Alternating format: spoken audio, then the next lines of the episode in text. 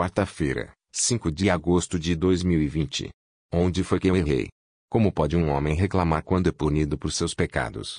Lamentações, no capítulo 13, no versículo 39, NVI. Esquecidas de que tudo aquilo que o homem semear, isso também ceifará. Gálatas, no capítulo 6 e no versículo 7, muitas pessoas vão seguidamente de uma má escolha a outra em busca de satisfação, prosperidade e realização pessoal. Isso ocorre tanto no âmbito do cotidiano, nas decisões aparentemente mais simples, como naquelas relacionadas às questões eternas. Se há descaso para com os princípios que norteiam a saúde, o preço a ser pago será de debilidade física. Caso se flerte com relacionamentos impróprios, os legítimos ruirão. Se alguém não dispensa ao cônjuge amor, respeito, atenção, paciência, entre outras virtudes, ou não responde devidamente a elas, como esperar que o relacionamento cresça sólido? A escolha de caminhos pecaminosos levará à morte.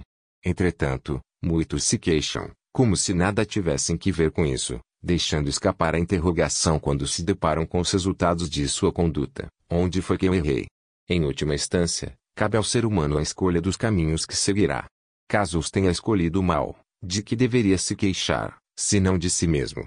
Se as consequências são colhidas como resultado natural dos atos ou imposta como punição, podemos até nós queixar a Deus, derramando perante Ele nosso coração, porém, nunca nós queixando de Deus.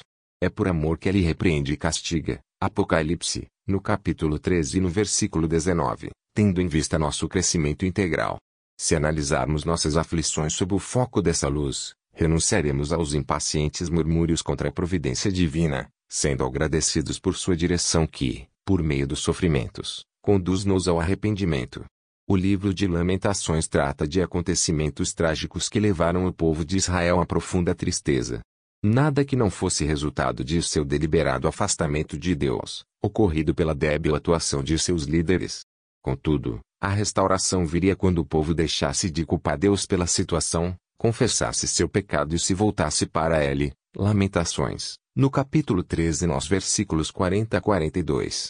Deus o atenderia, porque o Senhor não rejeitará para sempre. Versículo 31. Nenhuma punição é maior do que o merecimento de nossos pecados. Voltemo-nos então para sua vontade cheia de graça. Sim, a graça. Enquanto ela existir, a esperança não morre. Apesar de nós mesmos, Deus é sempre o mesmo. Levantemos o coração e as mãos para Deus. Versículo 41, NVI, em confissão. Ao enfrentarmos os desafios que este dia nos reserva, sejamos sensíveis à sua direção. Escrito por Zinaldo A. Santos. Livro com o título, De Coração a Coração Meditação Diária 2020. Adquira este livro e tantos outros livros no endereço www.cpb.com.br.